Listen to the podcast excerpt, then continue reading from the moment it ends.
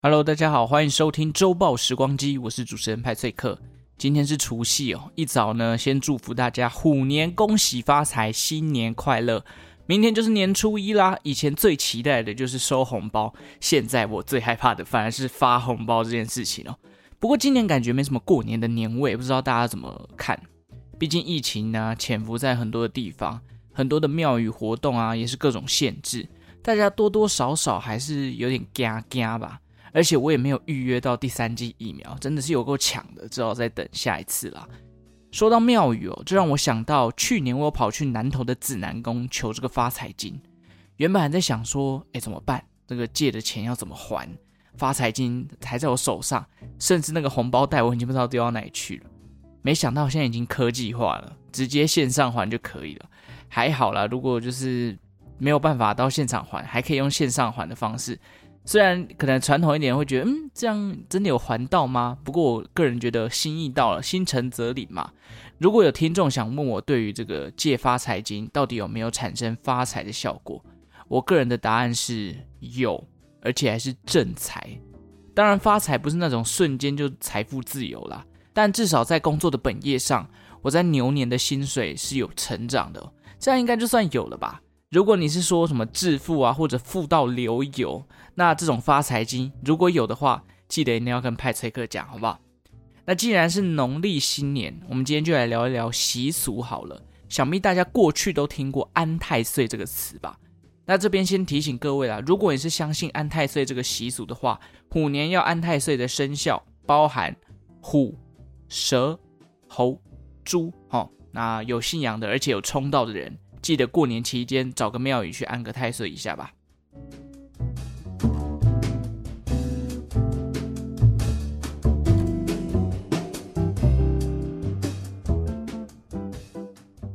好，那为什么要安太岁？太岁又是什么？这个习俗到底是安怎来？为什么要有台语呢？因为这样才有年味嘛。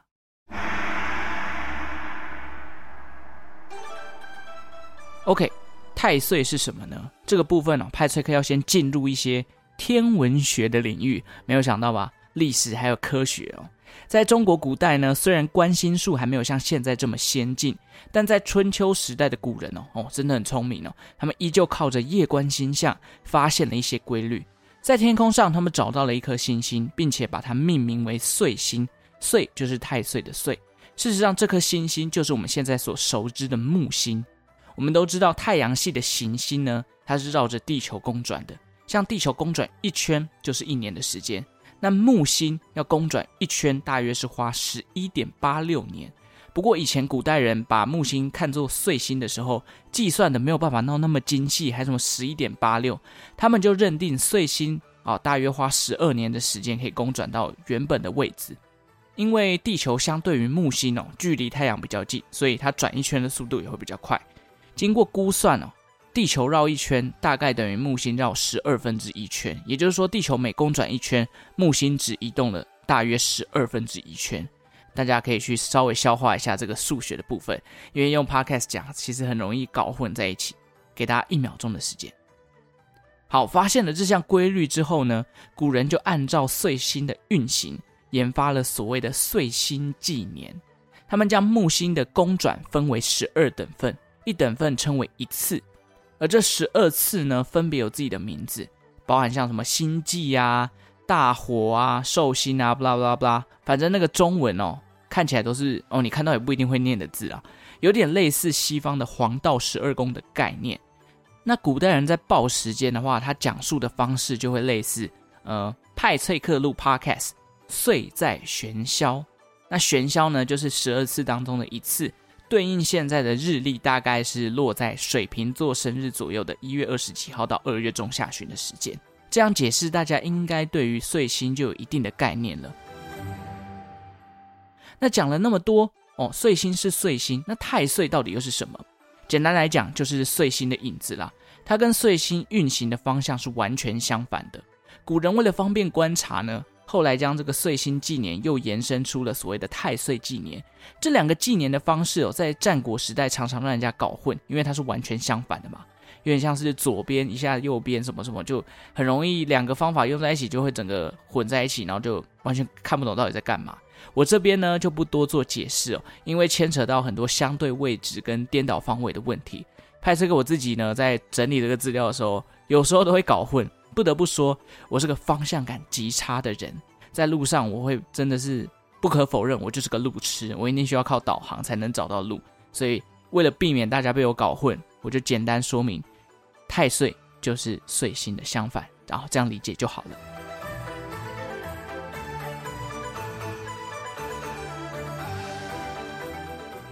好，那后来呢？到了汉朝的时候，太岁纪年又演变成了干支纪年，也就是我们所熟知的天干地支啦。天干就是甲乙丙丁嘛，称为岁阳；地支就是什么子丑寅卯啊等等的，哦，这个叫做岁阴。那为什么好端端的太岁纪年会在汉朝又被改变了呢？原因就是因为哦，刚刚说过了，木星公转是十一点八六年。那因为古代人他把它凑成整数，无条件进位成十二年，久而久之哦，统计的时间越来越长，这个误差值就会越来越大。那误差越来越大，就越容易去影响到当年的占星跟国运的预测。那后来因为汉朝有官员发现了这个误差哦，因此他就研发了干支纪年。那最早期呢，天干地支被运用之前，岁星呢就被视为天空上的帝王的存在。人们就开始崇拜岁星的存在，并且将它视为是一个吉祥的征兆。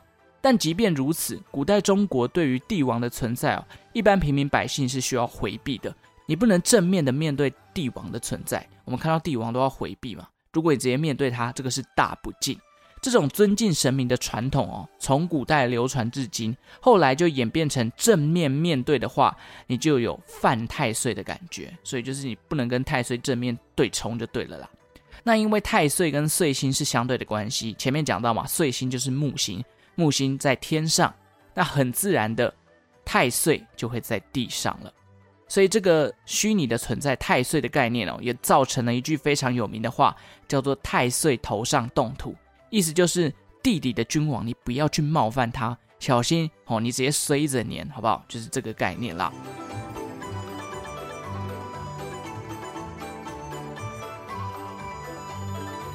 那到了宋朝呢，随着越来越多的信仰文化散播在各处，太岁也从一个虚拟的假设人物，逐渐的神格化，从星星的影子演变成神明。刚刚前面有提到，它后来演变成天干地支嘛，那天干甲乙丙丁呢，总共有十个；地支子丑寅卯，总共有十二个。排列组合完，总共会有六十种组合，也就是我们所熟知的一甲子六十年。譬如说甲午啊。乙未啊、戊戌啊等等，这六十个排列组合，后来都有一个对应的星君。等一下后面呢，我会挑几个星君来跟大家做一个简单的介绍。那为了避免冒犯到太岁星君，当我们犯太岁的时候，就是要祭祀并且祈福消灾解厄啦。这个行为就叫做安太岁。换句话说，就是安定心神，并且尊重这个太岁星君，避免跟他正面冲突。那安太岁大概会在什么时间会举行呢？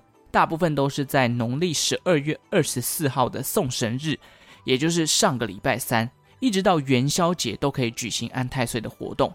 其中呢，哦，刚刚提到这个送神日啊，又称为清屯，屯的意思是指烟囱里面的煤炭。那送神是要送走哪一个神呢？哦，大家知道吗？是送走灶神哦，不是制造神明的灶神，是。灶是那个厨房的那个古代的词嘛？灶神啊，据说是天公伯哦，观察一家人善恶功过的神明。所以说呢，灶神忙了一整年监视你们家，这时候送走他，是希望他可以回到天庭跟天公伯报告的时候，可以美言几句说哦，这家人给你哦标很料北拜。我们希望他明年这个好运连连这样子，所以这个部分呢，其实我在上礼拜三的周报时光机的 Instagram 上面用限时动态跟大家分享过。这边啊，提醒大家还没有追踪周报时光机 Instagram 的人，记得追踪起来，好不好？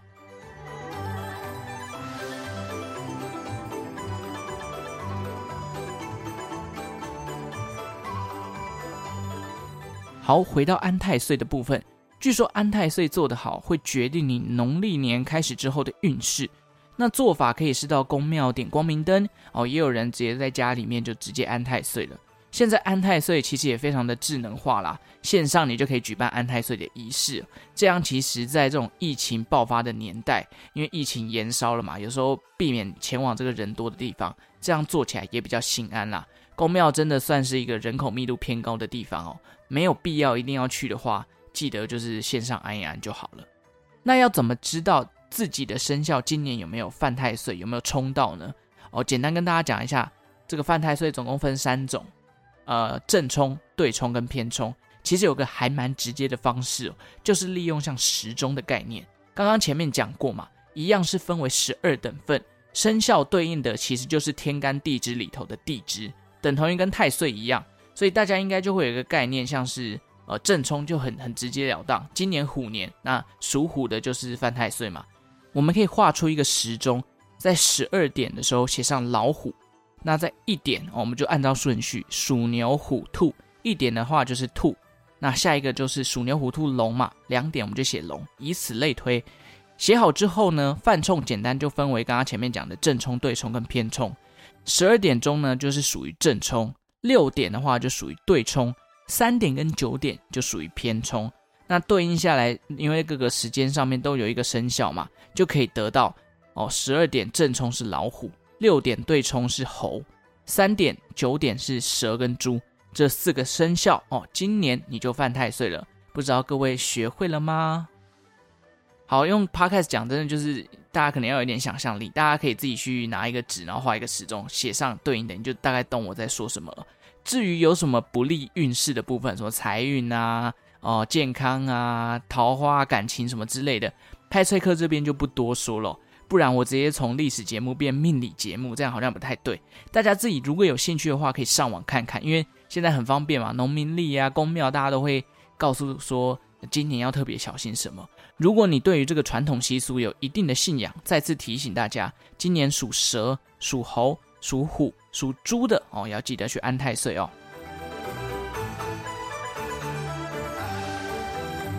好了，以上就是关于太岁的介绍了。最后呢，派崔克帮大家快速的总结一下，太岁的概念源自于春秋时代，当时的古人夜观星象，发现了天空上的木星，并且把它命名为岁星。那根据岁星的这个运行轨道呢，又分为十二次，把这十二次拿来纪年，叫做岁星纪年。但因为相对位置相反，后来古人又研发了一颗岁星的影子，简称太岁，然后拿太岁来纪年，又研发出了太岁纪年。到了汉朝，太岁纪年又延伸成为了天干地支。到了宋朝的时候呢，这个太岁已经不再只是星星的影子，反而神格化，变成了呃这个人们尊敬的神明。那因为岁星它在天空上是君王嘛，古代中国的传统是认为说，一般平民百姓是不能正面面对帝王的存在。那岁星呢，又被视为天空上的帝王啊。这种尊敬神明的传统呢，从古代流传至今，后来演变成，只要你的生肖正面面对到岁星的话，就是所谓的犯太岁。这大概就是整个犯太岁的由来啦。最后呢，来跟大家介绍三个太岁星君。以六十位星君当中呢，我挑了三位哦，分别是第一位的甲子星君，还有我出生那一年的星君甲戌星君。跟今年虎年的星君，今年是壬寅年嘛，所以我们来介绍一下壬寅星君。先说一下我出生那年甲戌年的太岁星君，他的名字叫做师广大将军。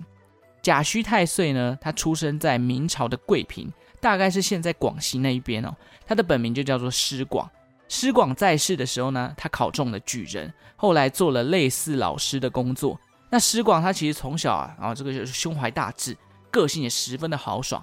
虽然家里不是很有钱啊，但是他的品性非常的端正啊，也为人也很正直。据说有一次哦，他在这个路上捡到了一大笔的财产，但是他拾金不昧。后来呢，找到了这个失主，并且把所有的财产都还给了那个失去金钱的人。施广长大之后呢，哦，这个拾金不昧的个性啊，这个品性优良，继续努力向学，博学多闻的他精通各个史书啊，各个典籍。生活虽然刻苦，但他一丝不苟。所以简单来讲，他就是一个非常清廉的人。那在他担任老师的期间哦，他订立了一些学习的规范，并且非常严厉的执行哦。他的举止风范呢，也完全符合一个教育家应该要有的形象。他负责教导学生一些做人的道理啊，然后也训斥他们，然后订定了很好的教育规范。他除了定给这些学生，他也没有双标，自己也非常的严格遵守他定下来的规矩，言行举止从来不因为自己的身份觉得说，哎，我是老师，所以我可以做，你是学生，所以你不能做。他没有双标。那后来所有师广的学生对他都是非常的佩服，非常的尊重他，哦，也努力的向学，造就了很多很有才华的莘莘学子。后来师广退休之后呢，他又把自己所攒下来的积蓄全部捐出来，推广所谓的地方教育。那很多这个以前古代人可能没有钱读书啊，因为他这个教育的经费，有机会可以去学习到一些文学知识了。因此他做这些善事呢，就被乡亲们拱为说：哇，师广是一个上天派下来的好人呐、啊。那因为师广这一生优良的记录，后来在太岁星君上面就让他神格化了。因此，他就变成了师广大将军甲戌星君，也就是一九九四年的哦，这个甲戌年。看来我的太岁星君是一个为人蛮耿直的人，而且充满正气的教育家。我为了找他的资料，还上网找了一下他的神像，真的就是那种博学多闻的感觉，然后戴着那个孔明帽，然后就是感觉就是一个很很有才华的人。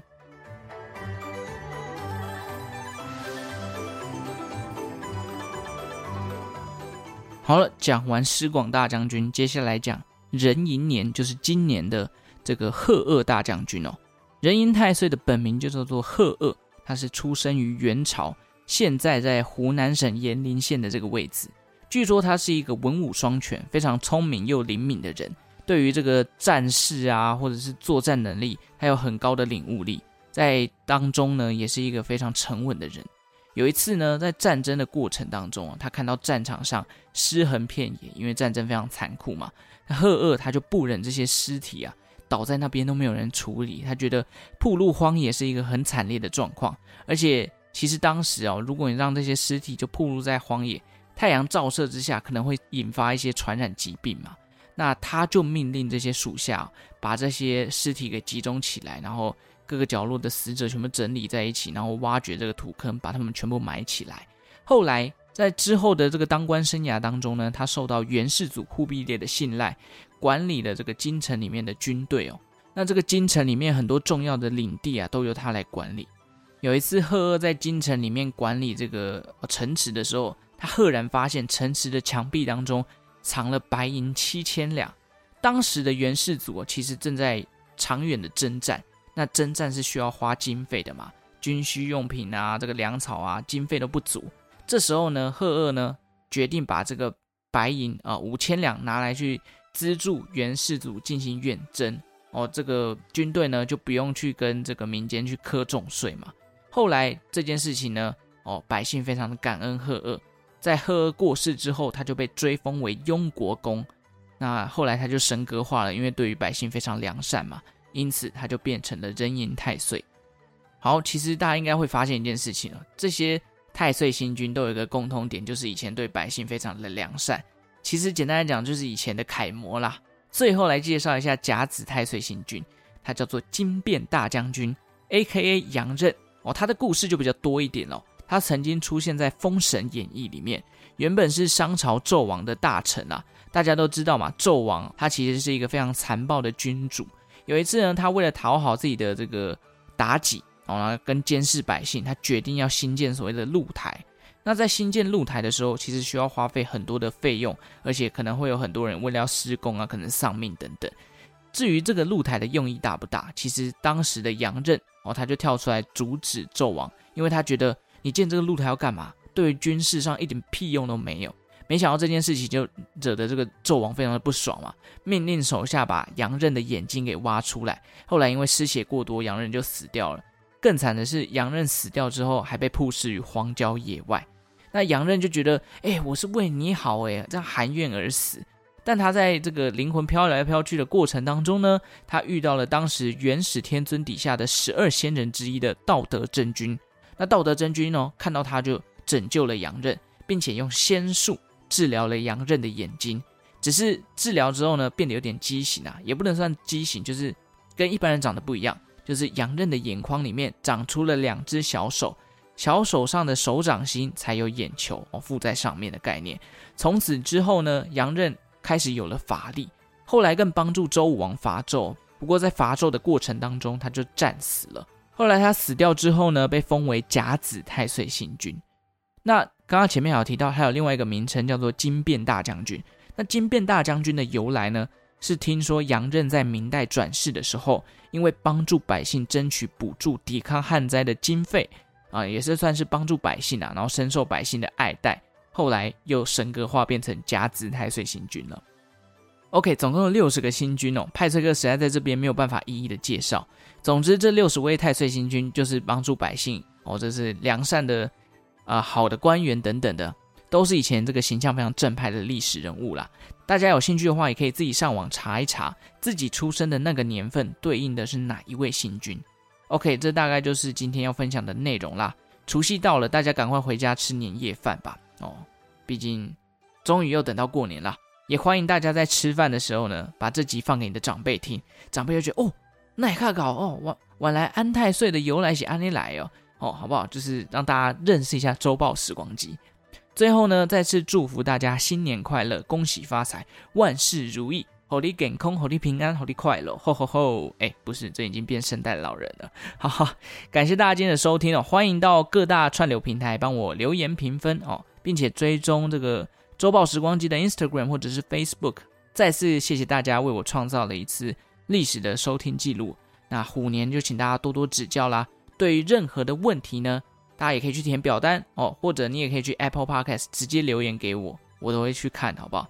最近这个留言数就停在二十几，看的真的是有点奶油啊！希望虎年我的 Apple Podcast 的留言数可以冲破五十个，虎年行大运，大家拜拜。